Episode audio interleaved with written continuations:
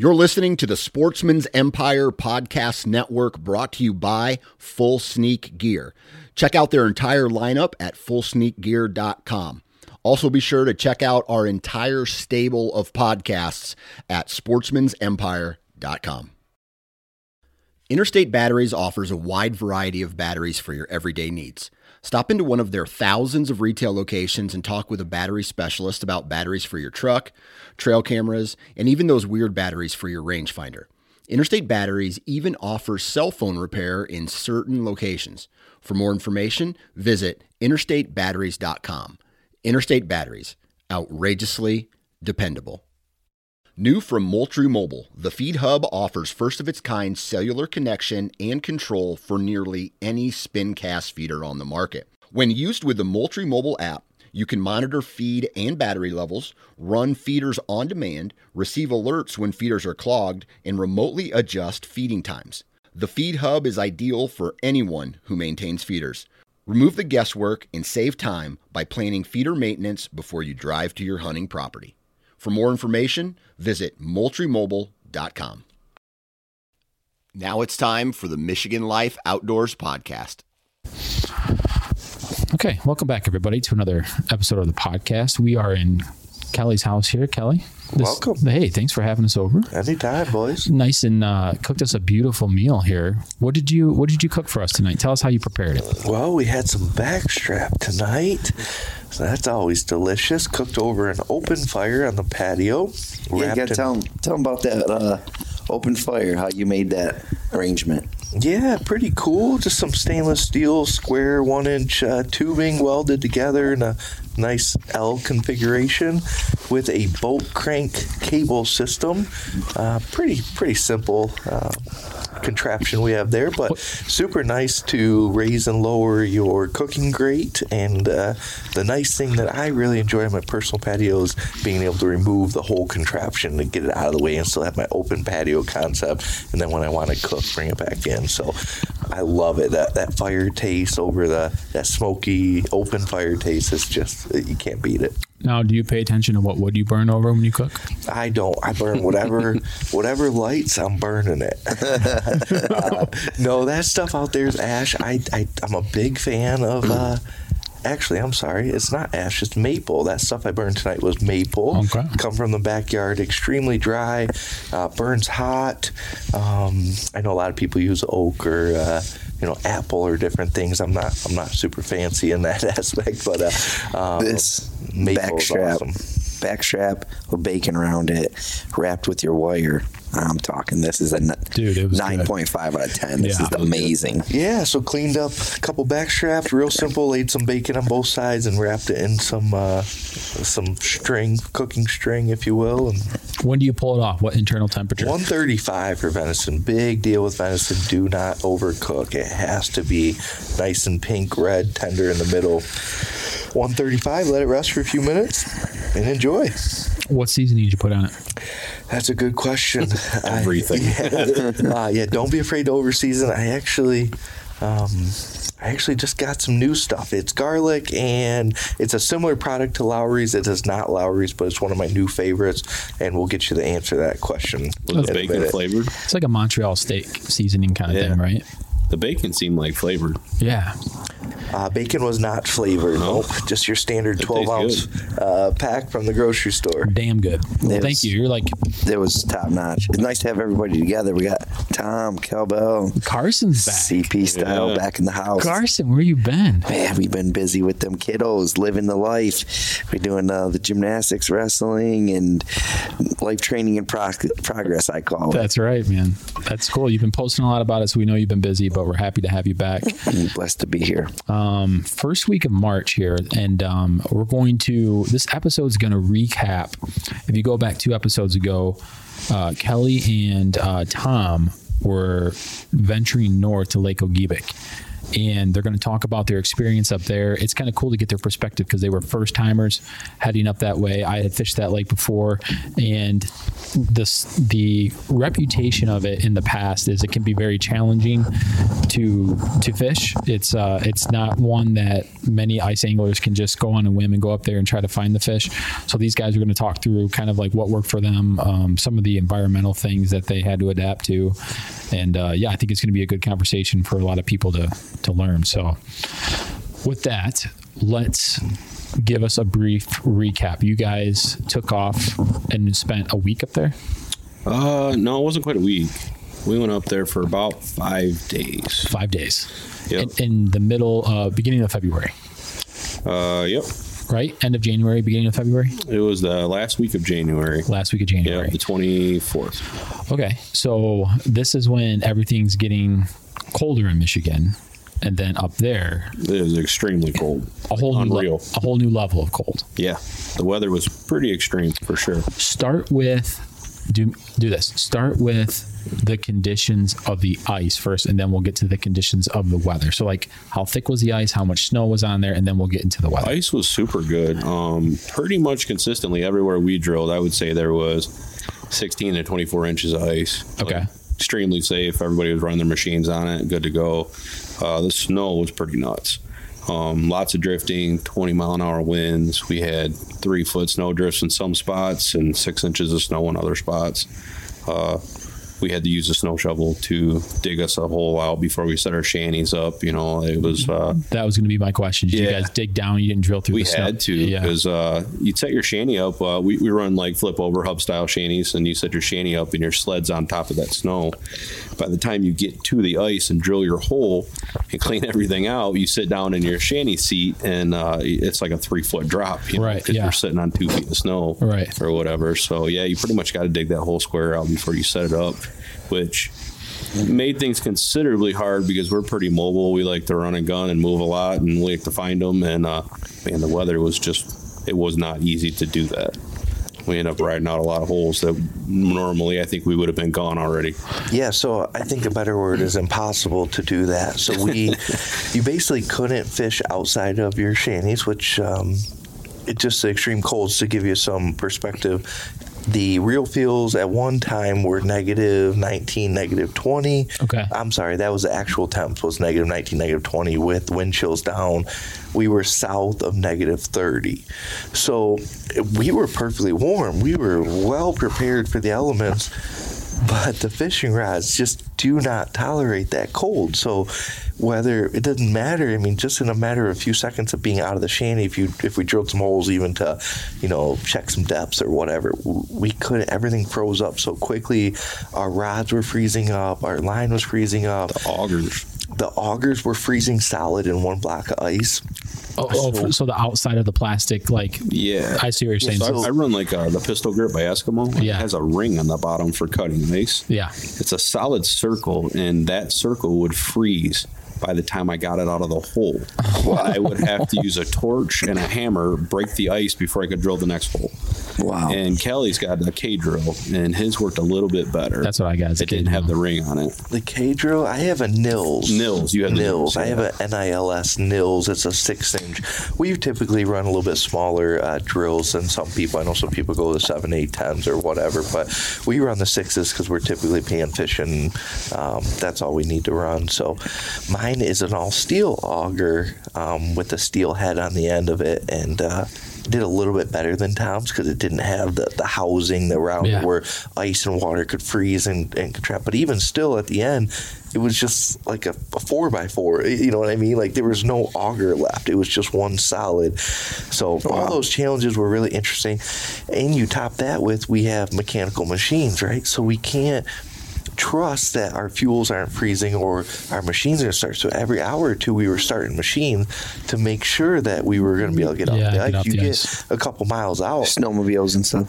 snowmobiles we had one snowmobile and two quads and I, I know snowmobiles are typically the machine of choice for ice fishermen i have not dealt with the amount of snow that was on the ice that was one of the biggest factors that uh, you know, i wasn't prepared for typically big open area the snow blows off the ice. It drifts and it goes Yep. to land. Uh, anywhere we fished around here, you know, you get a few inches. Even if you have a foot of snow, there's typically only a few inches on the ice because it blows off. There, it was.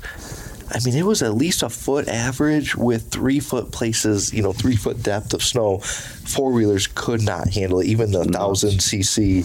Yeah, I took uh, Can-Am 1000 with like mud paddle tires and a snorkel like built for mudding. And uh, I made it through quite a bit. And then I had Kelly on there pulling two shanties and like we just couldn't do it. Just I couldn't got the it. old 1988 Moto 4. It's a $400 special about 25 years ago. It made it farther than it should have. Listen, it did run like a champ, but as far as going through about more than four inches of snow, it was not the piece of equipment to bring. You go fast enough, that thing would probably stay on top of the snow. It did sometimes. The thing is, it doesn't go fast enough. yeah, so conditions were really hard. Um, however, I would say before we get into how the, how we did fishing, we were the only No. the only That's normal. fishermen that were on the lake.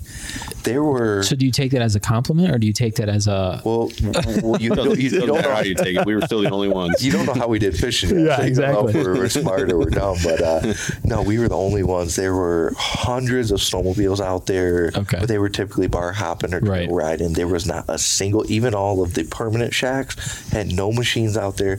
People at the bait shop said there's nobody fishing. Do not go out fishing. It is not worth your time. Nobody is catching anything. Uh, we're on the Facebook post for Facebook group for up in that area, and absolutely zero people having any success on the lake, which is crazy. So Just dead. dead. The guy at the bait store said we were the only ones that bought bait that week. who'd you buy bait from? Uh, timbers. Timbers. Yep. Shout out Tim from Timbers. Yeah. and, and super Wigglers. place. My first experience with Wigglers. That was cool. Super cool. And, and if you've never fished with Wigglers, I haven't either. Um, they I look like mini dragons under the water. They look like have, aliens. They have little fins sticking out everywhere, and Can we get them around here? No. They're mayflies. they're mayfly larvae. larvae. May- Are they super small? No. Hmm. They're like about an inch. I mean, some big. big ones are almost an inch. they're bigger. best. They're like the size of like those white grubs, but they're just Yeah. they look like he said they look like dragons. They got like all these tentacles and like their their back tail like kind of comes all the way up to their face and, I was super impressed on how hardy they were. Like they didn't die. and they don't fall off the hook. They don't very fall off the hook. They don't die. They wiggle the whole time. They're, They're not real active, finicky. active. Yeah. Like they don't just lay there like a waxy or something. I mean, they Man. move. it was cool. Somebody's been holding out their whole lives telling me about these things. I don't know. They're a I've never secret. Seen them. I don't know if you can get them down here. And I was also I was informed that that lake is known for an incredible mayfly larva hatch. That is one of the best locations for them to harvest them. And It's because of the bottom and the bottom of the lake. Yep. So that's oh, why the perch gets so big in there is because it's like a buffet. You know, it's like us having backstraps here, but it's just laid out for, you know, that thing's 11 miles long, I think it is from north to south. And then the mud flats run like right down the center of it kind of thing. And those bugs just live in there. And then the perch, I mean, their bellies, that's why they get so big. They just drag it on the bottom and kick up Yeah. those mayflies and eat them all year round. Those wigglers. crazy. Makes sense. That lake, if you look at it on the map and like just dissect it a little bit, you know, your depths and all that stuff, it does not look like it'd be great. It's so flat. There's not a lot of terrain, you know, differences. And oh, I totally disagree. I'm going to disagree with. but I we found where we needed to go. I love that lake layout because it's not a big circle. It, you know, It's not a bowl. it is like two miles wide, and don't don't quote me on all the details here, but it's two or three miles wide, and it's what is it 14, 15 miles long, or maybe it's ten miles long. I thought it was like 11 or 13, something I like thought that. it was even more than that, but I'm not sure. But I love it because it goes from zero to 20, so you have a drop off on each side, plus you have suspended, you know, things in the middle and drop offs and things. I thought it was an extremely cool lake to fish, especially if you have a good app that shows you depths going in there that you can really target some areas. Fun fact on the lake, there's two time zones. You have Central Yes, and we Eastern on that. that. Nice. we stayed in one time zone and fished in another. We screwed that up one morning. when We were like, why are we an hour behind? Right. Yeah, we screwed up. Yeah. So it was a quarter mile from our It was- yeah, it was it was literally we, nuts. we drove out of the parking lot, took a right, a couple hundred yards, and then we were in an hour. Isn't that wild? Yeah, it Yeah, was crazy. pretty cool. Did the phone switch the times on the, The phone? Yeah, my did. phone would switch. Yeah, my truck took a long time. So, okay, so elements were rough. So, you guys went, you guys went during a time of year that You're not supposed to go. it's That's extremely pretty tough. normal for yeah, you guys. exactly. So, not that you can't catch fish, but so the locals are telling you, hey, don't waste your time. But you guys drove, what is it, 10 hour, eight hours? We like had 10 or 11. Unbelievably bad road Weather. conditions. Yeah, so- yes, driving to and from was just awful. Right. So then you got bad conditions, and it's like you're there, might as well fish, right? Absolutely. Absolutely. Every day. So tell me, okay, so okay, let's do this. Tell me your plan going in, and let's hear how you guys adapted throughout the week. So, what was your plan going in? Uh, I got there a day before Kelly did. Okay. With another one of our buddies that fishes, and I basically used you, Lee. Yeah. Uh, you gave us the app uh, Navionics. Navionics. Um, dropped a couple pins on there, and then I went on Navionics and went on onX Maps and basically just picked apart the lake like I thought it would be. And I dropped some of my own pins in between your pins and uh, my pins that I dropped. Uh, tried to explore as much as we can that first day. My goal was to punch a bazillion holes and travel the whole lake and find the fish before Kelly got there. That was what I wanted to do. Right. And uh, the weather was so nuts that uh, So you can't hole hop. no, it was brutal, man. Right. Super brutal. The weather was extreme. How many different holes did you fish day one when I wasn't there? Probably about eight, I Man, would that's a say. lot. And like, I say it's a It was lot just because I know the conditions. Right. Normally, I would say we fish 20 plus, you know, north of 20. Um, but eight in those conditions are pretty impressive. and I think the only reason we did eight is because I was literally going to Lee's pins. I was literally going right to a pin, popping holes, setting up shanty for an hour. Yeah. Going to the next pin. I wasn't exploring. I was literally checking pins. Yeah. And that's all I was doing. Um, you had a couple spots marked out that we thought might be crappie and some that might be walleye. We were looking for perch, obviously, but I was willing to catch anything that bite. Remind you, I dropped those pins first week of March. Yeah. Sure. So the conditions and the fish is going to be different, but that's all I had to go off of. Yeah, but if Yeah. you look at the map and where you drop the pins at, like it's a no brainer. Like there's got to be fish there. That's Made where, sense, right? Yeah, it made sense. The whole thing made sense. Yeah. Why? What made it make sense? It, just the the terrain difference on the bottom of the lake and stuff like that, and and fishing the drop offs and the little ledges and, and everything. I mean, Yeah. it So- looked good. So Navionics isn't like. I think it's something that's worth the money. I think it's like ten bucks or twelve bucks. It might. I mean, inflation. Who knows? They probably increased it. so whatever it is, it's like it's less than twenty dollars. But it's an app that you can put on your phone. One, it's a good safety thing to have on there because if you're going on a body of water that you're unfamiliar with and you don't know how to get back to the the boat ramp or whatever it is, it's cool to have on there. Secondly, um, it's detailed enough to make you somewhat deadly on a lake rather than to go there and like not have a GPS or not have a, a lake master chip. It's deadly enough where you can go there and you see the contour lines where you're like, okay, somewhere in this area there's a drop off, and that's when you just got a hole hop, like you said. It worked great. Yeah. It's the onX of water. Yeah, yeah. I You was know, gonna that's say, what we- it is. And I, I also think it's important to say when we bring up products here, you know, we're not endorsed. There's no kickbacks here. We're telling you Right. these because we use them, not Yep. because there's any incentive for us to bring these up. Absolutely. So that's that's important. I would say one thing about um, the Navionics. It was it was awesome. I would totally use it again. I'm going to use it again. Uh, the water depth was different. I don't know how much they update the app or if it was updated. So uh, Timbers, where we bought the bait, said the water levels was down uh, two to four feet, and we noticed that while we were fishing Sure. According to our flasher depth and what the app said. So just keep that in mind. I don't Yeah. know how often. No, I think that's good to ask that question. So, I mean, anybody going anywhere, ask the water levels. Are they normal, high, low? And then you can kind of do your calculations from there. And you don't know if the app updated it or not. I don't know what their policy is on that. I didn't look into it or anything, but it was off about four feet in some spots, quite a bit. Damn. Okay. So hole hopping is kind of out of the question. However, the eight holes that you drilled, what were you looking for? I was trying to mark fish. Like that but what what like were you were you looking for those steep breaks? Like would you go from 14 feet to 18 feet and or what would you like I mean like what were you finding when you were moving around? So I was looking for the steep breaks. Um, like I said, you had some of the pin drops, and it was right on those breaks. You know, it was that flat coming off the shore that was 12 foot deep, and then it dropped down in that 18 foot of water, and we were fishing those ledges. And um, I was basically trying to mark fish. I didn't mark fish until the end of the day. Did you have a camera? Uh, did not have an actual camera. Okay.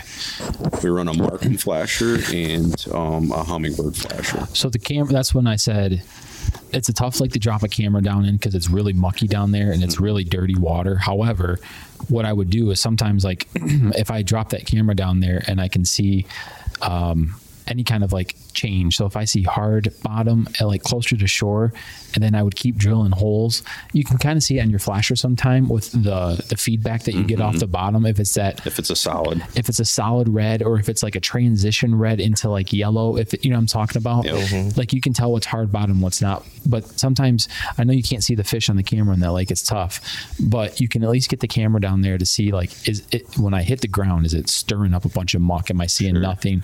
Or is it when i drop it down it's like a thud and it's hard. Am i hitting logs? All that kind of stuff. So that's what i kind of look for when i was in there. If i saw logs if i saw any kind of structure change or bottom change i would sit right on that change and kind of just hang out there.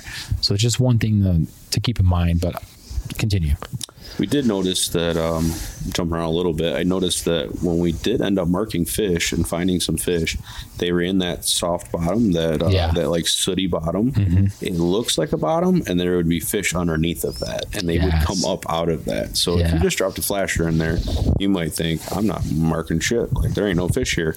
And then you start doing some crazy jigging, maybe bouncing off the bottom. They would come up out of that soot, out of that soft bottom, and do they you- would just appear. what do you think those fish were Uh, perch. perch Yeah. that's exactly They right. had to be down in That's exactly right. trying to eat wigglers. I'm Yep. not sure when the wiggler hatch is, but uh, they were right down, like right on the bottom. And they wouldn't show on that flasher.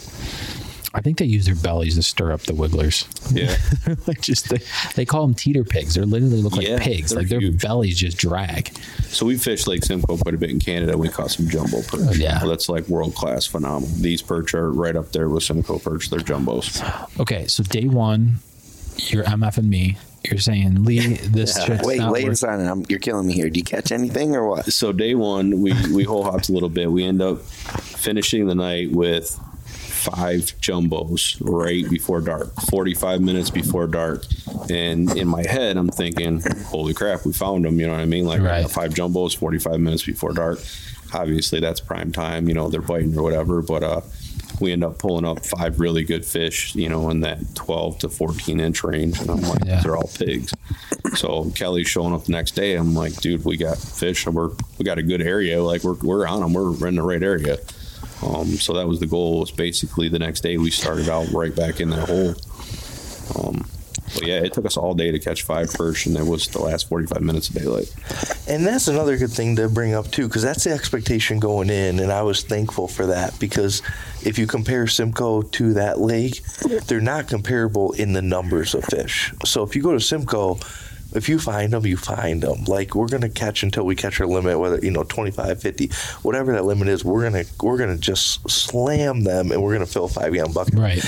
At this lake, I was warned, and I appreciate the the heads up that Yeah. if you catch, you know, three to five fish, that's a good day. And so that expectation really helped me a lot going in. That my goal is three to five fish, and so that to me was really helpful. That okay, I got to catch one fish every two hours, and so that was just kind of the pace and the minds that I had going in. I showed up late that night, the first night, or. Um, Yeah, it was late the first night.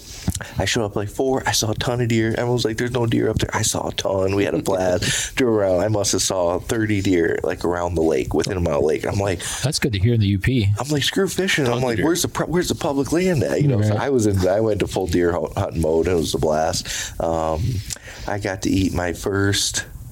What's it called, Thomas? Uh, pasty, pasty. Pasty. Pasty. I got to eat my Depends on how you first pronounce pasty over the bridge. Uh, someone paid my toll over the bridge. I was so fumbled I forgot to pay it forward, so I went to the gas station, gave him five bucks, and said, "Hey, next time you see someone who needs something, pay it forward to them." And I felt like such a jerk. I didn't pay it forward to the person behind me. They didn't call you a troll, did they? They call So- us trolls. Live there. below the bridge. So you came up to the toll and it was already paid. Yeah, and there was like it was a huge line, Oh, and nice. everyone's in a rush. And she's like, "You're good, go, go, go!" And I'm like so confused. 'cause I was like, so she literally just told me to go through, right? So I just, I just floored it, and I'm like, wait a minute, somebody paid for me, and I didn't pay for the next person. I'm like, this is not okay. Like, I'm not good with this. Like, we have, we in the have a big Bad way to start out a trip. a big belief in karma. Like we we don't like to jinx that. So yeah, kind of a side note, getting off topic here. But yeah, I went to the gas station. We got a few things, and and uh, I'm like, here's an extra five. Whoever needs it, whoever you think's the right recipient today, like pass this along and uh, Do good so, things. Yeah, paid it forward. But you got a pasty and you didn't get ketchup or gravy. that's what I'm told. You know, I'm an amateur at had no this. I didn't know it was right or wrong. But God uh, damn it. I think they did give me ketchup, but you know, I wasn't really instructed. Kelly was like, to- "What's the ketchup for?" Yeah. Yeah, it's no like, idea. It's like beef stew rolled up in a, I don't know, a flour tortilla or something. But Oh, dude, welcome to the UP. yeah, no, it was good. Uh, not many roads, behind the times. I really thoroughly enjoyed the drive. You know, pretty desolate or vacant, especially that Yeah. time of year. I mean, not a lot of occupants, you know, living up there. A lot of businesses shut down. I, I just, I really enjoyed the tour through there. I've been there since I was a kid. Um, It's kind of nice because I almost seek that sometimes. You know what I mean? Yeah. It's like you look for that release or you look for that just kind of ruralness or just like, yes. I like think I'm it's just perspective, right? So it makes Sure. you appreciate your area, Yeah. what you have, what's available to you, and you see other places like, my God, somebody lives in there. You know what I mean? Right. Like, holy crap, I, I got it pretty good. Was it, what, did it start snowing as soon as you got on the other side of the bridge? Oh, it snowed all the Yeah, way up. snowed Yeah, all the way. And there's basically the way I understood it um, was there was just two main roads that traveled uh, to the west, like across the whole, uh, you know, UP and our GPS. I, I think we took the south one going there, and on the way back we took the north. But if you get stuck behind a slower person, you got bad conditions. Yeah. I was thoroughly impressed with the salt trucks because I think it helps. There's only a couple rows up there, but they were out just like crazy plowing, Cool. and they did a great job. More snowmobiles and vehicles, especially once we got to town. Uh, so I enjoyed the whole atmosphere, the whole environment, you know, just as much as fishing. But we got there, and uh, yeah, we pretty much got ready to go and plugged the, the diesel in. I was a little bit worried. I had to break in the, the little garage. I, I didn't hurt anything, but I had to break in to get to it plugged. Oh, I was super worried about my truck not starting. Just I brought a couple extension cords, but I couldn't. I'm like, where am I going to plug this in? So truck started, everything good. I tried to get these guys rolling out. We have one guy that's um, a little slow moving in the morning. I'm like, listen, I'm to leave you. I'm like, I'm like, if I, I drove 10 hours to get here, like tomorrow morning, four o'clock, we're leaving, you know, so. You got to do all the stuff that uh, no one sees, no one tells you about. You know, you get done fishing at the end of the night, you got to unpack all the trucks and bring all the gear in, and then you go in the bathroom in the shower, and there's four augers in there that are de-thawing because they're block You solid. get the hot water on. And yeah, and you got you know all the bibs are, are wet; they're all hanging up to dry, and all the poles are froze, the reels are froze. And we bring like uh, you know electric strips, like the plug-in strips, outlet strips, because well, you just charge so Got many so much things. shit. Yeah, Yeah, and everyone's it's got flashers and backup flashers and batteries. We had three or four extra, you know, 12 volt batteries. Where like machines aren't going to start, trucks aren't going to start, this and this, and like all the things you know behind the scenes. Some of it's a little over the top, right? But that's what it takes to be prepared. And uh, um, It's like an assembly line. You have a hey, you're getting the food. You're gonna Yeah. get the sleeping bags on Yep. the on the beds. Hey, why don't you charge all the stuff? I'm gonna go find extension cord for the truck. But you get better at it as you go. As the trip goes, everybody knows their gig. well it's important especially in those conditions like you can't you can't mess around or take or get lazy up there especially in those conditions because if you- if you get lazy in any aspect of that it is totally going to ruin your next day and that's your vacation time that's your time away from your family like you said everyone's got a job it's like everyone's kind of going to be dialed in get everything set for the next day then crack your beers and start Sure. you know then you can relax but if you're not dialed in the next morning you're wasting your best fishing time at first light all that kind of stuff so it's like it's important to stay somewhat dialed in um, it's not life or death but it can be make or break your day if you're not Can be. I mean, Yeah, sure. Maybe not so much that trip, but yeah, it was, it was cold enough to where like you better dry your gloves out before the morning. sure you gotta get serious and Yeah, be like Shit, shit's gotta work the next day or else it's gonna ruin your There day was two hours worth of work every night when we got back.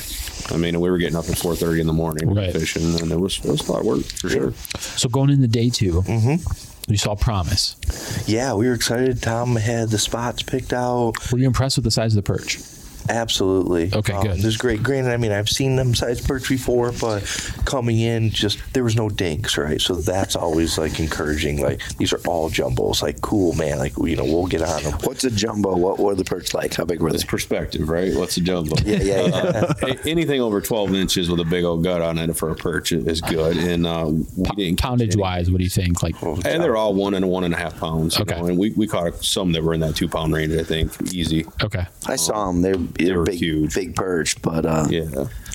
Yeah, so we drove about 20 minutes from the cabin, morning of day two. Uh, we had four guys total Thomas, myself, and two other guys. One vehicle pulling a 20 something foot enclosed trailer with machines and shanties, and then uh, just one pickup truck as a second vehicle. Uh, we got bait, and we had a pretty long drive where we accessed the lake to where we wanted to go a mile and a half. Yeah. Which doesn't seem long. It doesn't seem long, but in the conditions, you had to be fully face masked up, fully goggles. We're in the dark with headlamps, so my silly self brought tinted goggles. That's stupid. when it's dark out, right?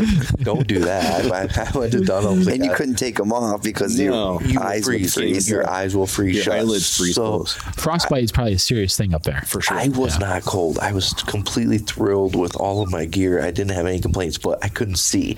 And then you breathe, and I probably have poor uh, equipment as far as the goggles go and stuff like that. So it would like seep through the nose piece and get in the goggles, and then it would frost instantly. So I'm like driving, and I'm like, please don't hit the brakes, I'm gonna, I'm just gonna run right up their butt, you know, and smoke them or whatever. But uh, I was definitely the weakest link as far as machine goes. Oh. And there's no question. Well, the Moto 88 wasn't in the snow. the Moto 4 could not handle it. So the one guy was in front. It started though. That's pretty Oh, good. it's fantastic. It impressive. ran great, but it, it's Is it electric start or pull start? oh, it's electric. Is it? Don't Oh, don't be dogging on the Moto Well, shit, 4. 88.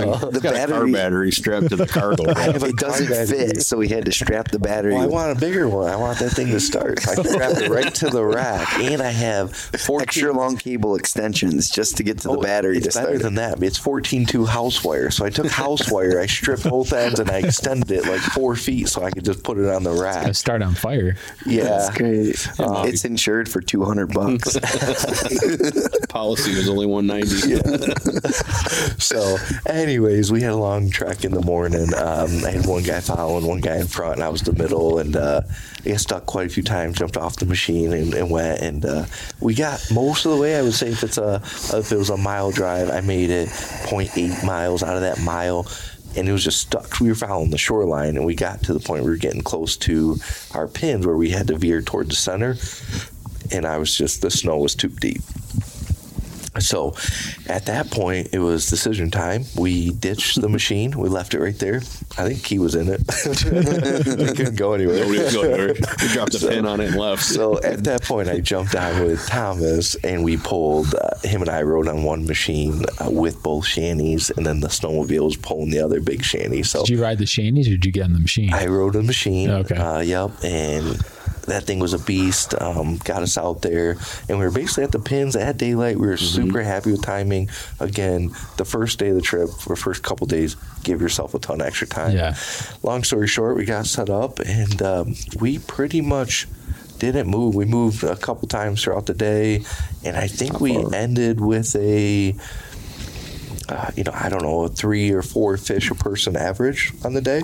Uh, actually, we, we ended with a limit, so you can only keep five fish over 12 inches out Yep. of Lake Gogebic. Yep. Uh, we had our five fish for our four guys. Did we have 20 day one?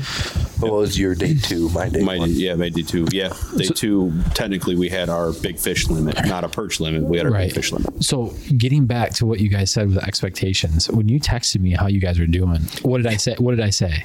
Yeah, I- you said we were absolutely crushing I said it. that's but again, fucking awesome. You guys are killing it. It's it's perspective, right? So Right. I'm I'm I'm wanting to do better, and I'm like, we we should be doing better. We should be catching more fish, Right. and uh, you're telling me I'm, I'm texting you, asking you like a little kid, hey, are we are we doing good? And he's like, you guys are crushing it. You guys got them. You're on them. And like you're doing great. And I'm like, okay, I don't, I'm not sure how to feel about this. Like I thought I thought we'd catch more. Yeah, we. I noticed a lot of your pins were on the actual drop off. So say there was a you know a 16 to a 20 foot drop there. We were catching our fish in the holes. Okay. So we would go Yeah, into 20. the center of the deep spot as opposed to being on the ledge where it was actually the drop off. So whether that's time of year, whether that was their behavior, whether they were actually feeding or if they were just cruising, there's a lot of factors there. Water but- depth played a factor in that. We were Water- down four feet. Yeah. water depth, so they might have been hanging in the holes. But we found the deepest water we could get, and they were little holes. They were they, some of these holes were like 50 yards in a circle, and they were just little deep pockets.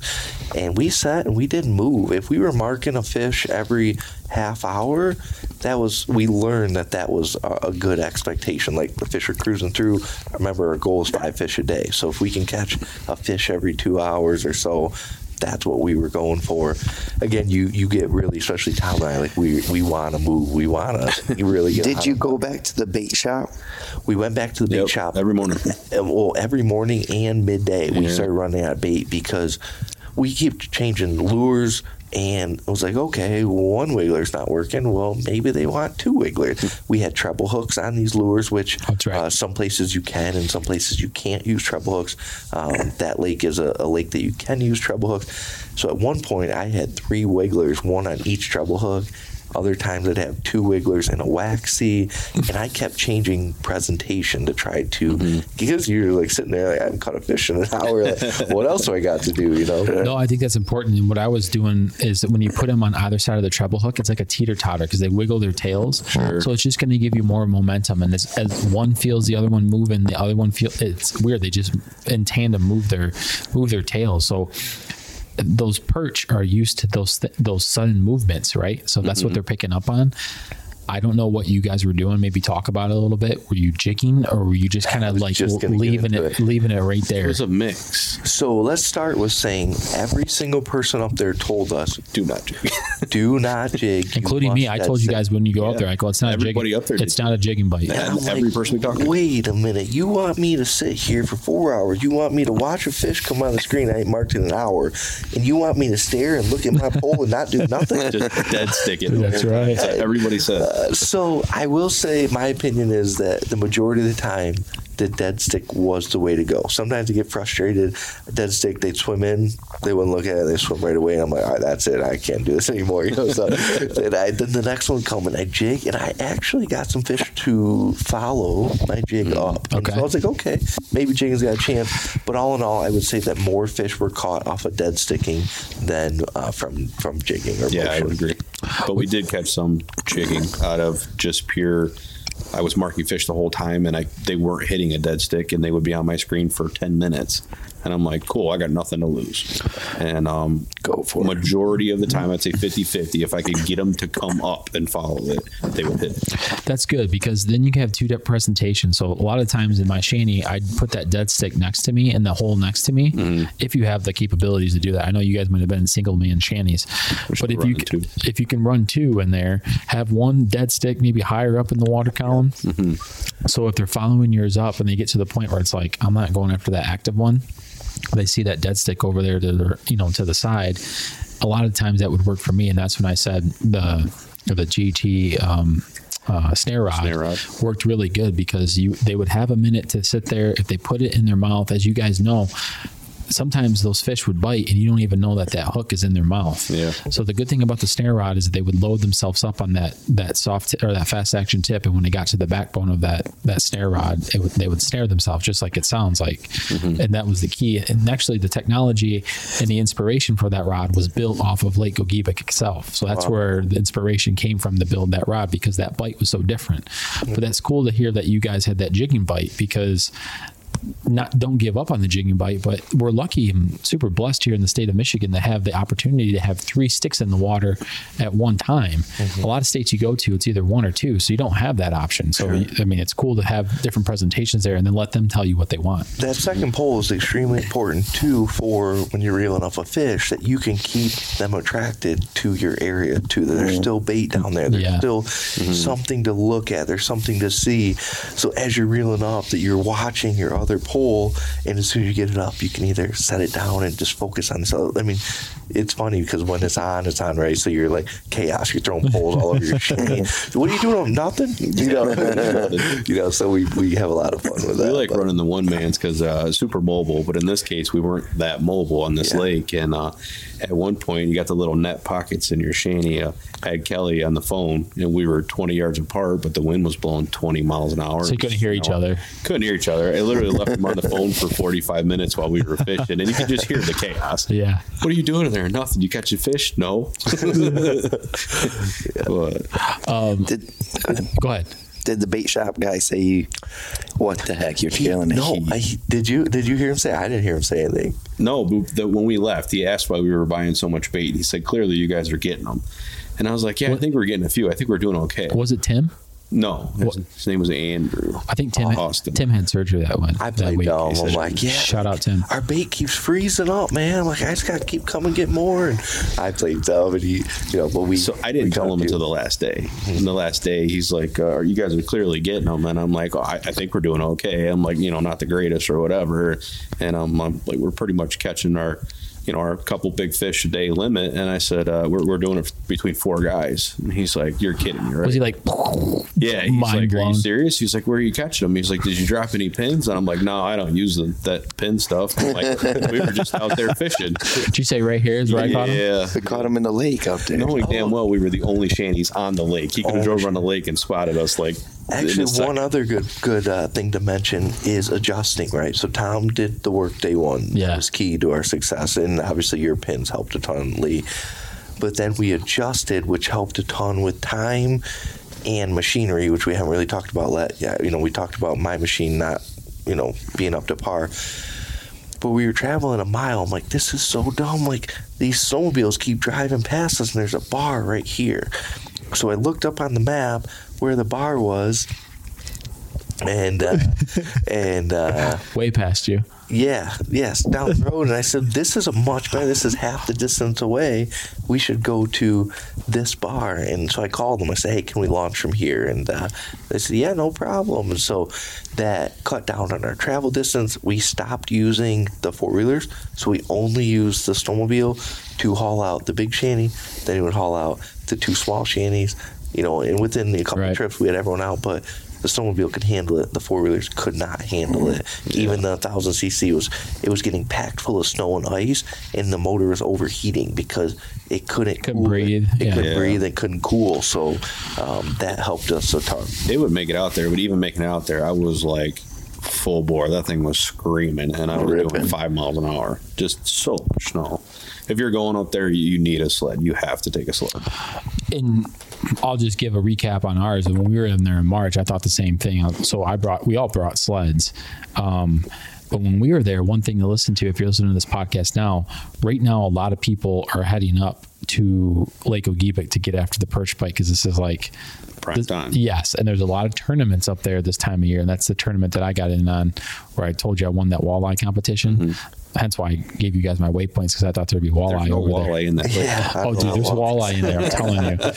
So what wins a tournament? Like three fish or? No, so like they have different buckets for it. So like they have biggest.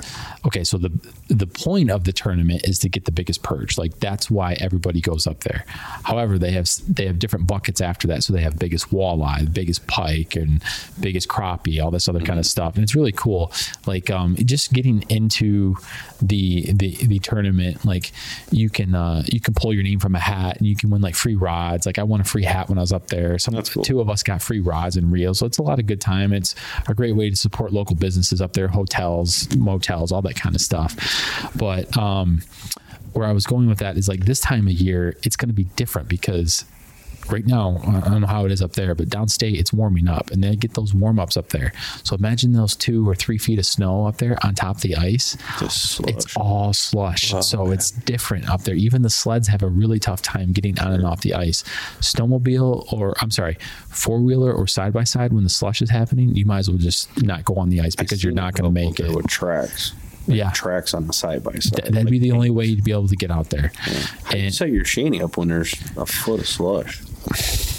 Were Dude. waiters out there? we got very lucky. So a lot of the times when you drill a hole, all that water starts to oh. some starts to come up and it's draining and, and it's slush fest. I think on the last day there's a video we have it on YouTube, but there's a video of us out there cooking chicken patties and it's like 58 degrees in the boat. in the boat. and we're on the ice. and we're on the ice and it looks just like a lake across there because you get that water all the way across and, it- and it's warming up. So it's a different kind of bite. The water's getting really murky from all the runoff, and then when you get to the shore, you gotta like really pin it because there's open water before you get back up on land. So anybody listening to this, I don't know what the weather conditions are up there, but if you have a snowmobile, I highly recommend it even during that time of the year because things can get really slushy and, and pretty wild up there. I would say anytime. Like if I go back for any reason, anytime they are Sled. taking a sled. Yeah. And I offered you my sled before you went up there and you turned me down. hey, the Moto 4 made it most of the way. it was like a Moto 3. They didn't quite make it. yeah, no, no, uh, no complaints there. But so all encompassing, kind of bringing it all full circle. Um, would you guys go back? Uh, yeah, I would absolutely go back. Uh, it was all in perspective, and like we were warned ahead of time, kind of what to expect, like Kel said, which was awesome because that kind of changes your mindset on the whole thing. Sure. Um, apparently, we did really good. Um, we had a great time, and uh, yeah, we caught some quality fish. The numbers weren't weren't a ton. They're by any means. You know, we were catching you know ten fish a day maybe um, per guy or whatever, but uh, we were catching big fish like jumbos. and I think we ended up with around 44 fish. That was including 48. 48. Okay, so two guys the first day, and then four guys day two and day three. Yeah. Um, so we did pretty good. It was, you know, at or close to a limit, you know, per guy almost each day or whatnot. So um, we did pretty good because all those fish, you know, I didn't measure some of them, but you know, they were pretty much all over that and that above that 12 inch Sure. range. We caught a few fish that were 14 and a half inch perch. Jesus. Uh, so, Jumbo. so That's so big. yeah, nice perch. Uh, I got a couple 15s on the wall over there from Simcoe, and uh, I mean those are those are big, big perch. You know, that's pretty pretty legit. So They were beautiful too. They had sweet uh, color was amazing. Like if you were going to get some perch mount, it'd be a really good perch yeah, mount. big old bellies, and how nice to be in Michigan, our home state, not Right. to leave it is awesome. But the story doesn't end there. What's up? Dum, dum, dum. so we ended up leaving. Uh, we were supposed to be home a day and a half later. Long story short, we drove all the way back and uh, Tom's little honey hole, and we went bluegill fishing. So we spent the night. Had a horrible drive back. Tom it was miserable. blown sideways with the With truck and trailer. trailer. Long story short, we drove all the way back. We were in mid Lower Peninsula Okay. and uh, one of our honey holes. And Tom and I caught limits of bluegill the next morning after a you know a eight hour drive back, and uh, so we finished out with not only all those perch, but we had fifty some. You know, we had three guys there, so we had over fifty gills. Tom and I caught you know a limit each, and the other guy caught a few of gills on the way home. So it was absolutely awesome. How was the weather downstate? The, day, the downstate bluegill fishing, the weather was phenomenal. it was dro- 32 degrees and sunny. the drive was absolutely horrendous. Was bad. Semis jackknifed in the ditches. I mean, he was calling me. Said, "I don't know. I don't know what we're gonna do. I was do." ready here." to pull over. I had a uh, uh, 18 foot enclosed trailer full of machines and gear and a Chevy 2500. And at one point in time, I was sideways going down the road. On 75 or coming back on uh, No, it was before we got to the bridge and the Okay. UP. But it, and then on 75, there was cars in the ditch, semis slid off the road. Like it was horrible. Yeah, he's calling me, and I'm like, "Oh, really? I'm, I'm doing pretty good. I'm in a three quarter ton truck pulling nothing. You know, I'm like, yeah, I'm looking pretty good." But uh, I had a beer ready for him when we got to the Yeah. uh, our, our next honey hole. But uh, That's a good way to round out the trip. And it was some bluegill, right? Some good, Oh, it's Absolutely great. awesome. And, you know, we felt like we had done what we came for. We, we caught some big perch, caught some nice perch. We, we kind of knew what would happen if we went out again. And uh, we were like, let's go chase some gills. And so Tom and I were in heaven because we were in our jigging game. It's beautiful weather. We're outside our shanties. Of course, we have a competition. I was beating him, uh, I think we were 19 to 19 with an hour left. And uh, he, he got me. He inched it out again. But well, uh, the 40 degree difference must have felt like amazing. It was Taking coats unreal. off. Yeah. that was the first time we fished outside the shanty and my poles didn't freeze and like Right. felt like you we needed. fished from what 7 a.m. until noon, and we must have drilled 60 holes. We grant we know this lake, we fish it all the time, but it's just so funny how the styles change Sure. because of the weather. Like we went from fishing three holes a day to in four hours we were we fished 25 holes each. We had a and we were limit. Way to do We it. We literally went out before daylight and uh, did a grid pattern. We talked about it before, and we laid a grid down with the augers, and we had 30 holes in the ice before the sun come up. And uh, we just started hole hopping and jigging. Like if it popped up on the flasher, we messed with it till we got it to bite and moved to the next hole. If you can get through those conditions on Gogebic, anything after that just gonna seem like a blessing. You're just gonna be like, oh, this is this is fine. Yeah, right. was I can deal with that shit. The most extreme part of the trip, the most difficult part, was by far the weather, for sure. absolutely. If you had better weather, like you know, I'm not saying we'd have done any better or not, but it would have been uh, you know a lot easier to hole hop and, and possibly get on more fish. Um, quick little recap on that. Lee's like, you guys are going to catch a ton of walleye. Take my walleye rod. Take you know, take all this stuff. You'll accidentally catch walleye. I swear. There's so many walleye in that lake. Between four guys and, and four days of fishing, we, we didn't catch one single walleye, not even by accident. I'm a walleye optimist, so like walleye is always on my brain. So regardless, like even if I was up there fishing for perch, I'd be like, I know I'm going to catch a walleye, and I'm just going to be I super caught stoked. two jumbo suckers, real suckers, uh, on two pound uh, fluorocarbon line with my little pole. Broke your hundred and thirty dollars. I broke my tip off of my one rod. That kind of sucked. But um, yeah, landed two big suckers. And what was the other one? A Uh, whitefish? man, I caught a whitefish. Oh, dude, you keep that? Yeah, Yeah, that's good eating. yeah. That's a bonus. that's what we it call got a mixed in bonus. with the perch and the bluegill, though, so I'm not sure who got it. oh man. Surprise. Well, good boys. I'm glad you guys did good. Um, you know, anybody listening to this, it is the first week of March in the northern part of the state, especially in the UP, but even northern part of uh, lower part of Michigan. Uh, you still got two, three weeks left of ice fishing. Um, obviously, be careful. Things are warming up, but um, yeah, I think you guys, like I said, I think you guys did phenomenal, and um, you know that's something. Hopefully, we uh, we can plan it out a little bit better, and I can join next year because I would love to go up there. Yeah, I absolutely. it was I'd like to. cool trip. I'd like to try to convince you guys to go in March, but we'll see. We're so blessed to, to we're so blessed to live in Michigan. You have so many opportunities I know it. here. Hunting, fishing, lakes all around, waterfall. I know it's it- the place to be for outdoors. It, it really is. It's like it's like the fir- perfect chameleon for anything that you that interests you, um, and what you want to get involved in. There's so many different. I mean, I mean, you guys know we're always looking forward to the next season, right? which is always next week. It never stops. Right, exactly. it's always next week. It's always uh, you know people are like, oh, winter's coming, or I hate to, hunting. Shed yeah, hunting's shed hunting. I hate this time I'm of waiting year. for the snow to go and look. instead of- Sure. Some people hate when the snow melts and it's muddy and it's nasty out, but like if you're a shed hunter, it's a perfect time to get out there. They're posting some pictures I right thought it now. was super cool that we drove, you know, whatever, 10, 11, 12 hours because of the weather. But uh, it felt like you're in a different part of the country and Yeah. we're still in Michigan. You're still in Michigan. I, al- I always love when Cool. we're by ourselves. Like to me, like like those guys are nuts. Like I want to be that guy. Right. That is so cool to me that we were the only people fishing. I We thought it was a were ride. We talked to one of the guides, and he's like, "Yeah, we're fishing inland ponds, and I got a couple little ponds in the woods. They weren't fishing on the lake because the weather was too extreme." And I was like, "Cool, man, we're going to the lake." you were keeping that bake shop in business by yourself. Yeah, Yeah. really. Yeah. They gave me a nice koozie, too. That's cool. uh, yeah, don't forget, though, before we end this uh, episode here, please wear your safety equipment, your floating suits. Yeah. Have your throw bags. I know I kind of already touched on that before, but as we end ice fishing season the next month or so, please be prepared. Know that ice is going to deteriorate eventually, and and make some steps. Uh, you know, have a plan and be prepared for that. Yep. Sure, there ain't no bluegill or perch worth falling through and getting getting hurt or worse. Or walleye.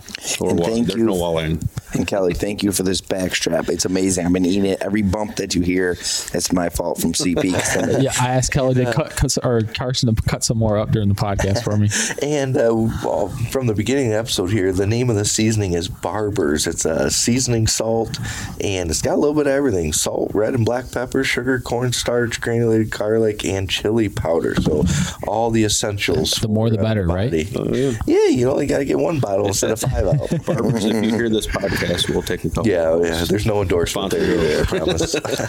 All right, everybody. Thanks for listening. And uh, one more shout out to Tim Long at uh, Timbers Resort. If you are up on Lake Gogebic, go see him. He's got all the wigglers, the bait, anything that you need in there um, lures, rods, reels, all that kind of stuff. Tim does a good job with all that kind of stuff. So shout out to Tim. And as always, thanks for listening.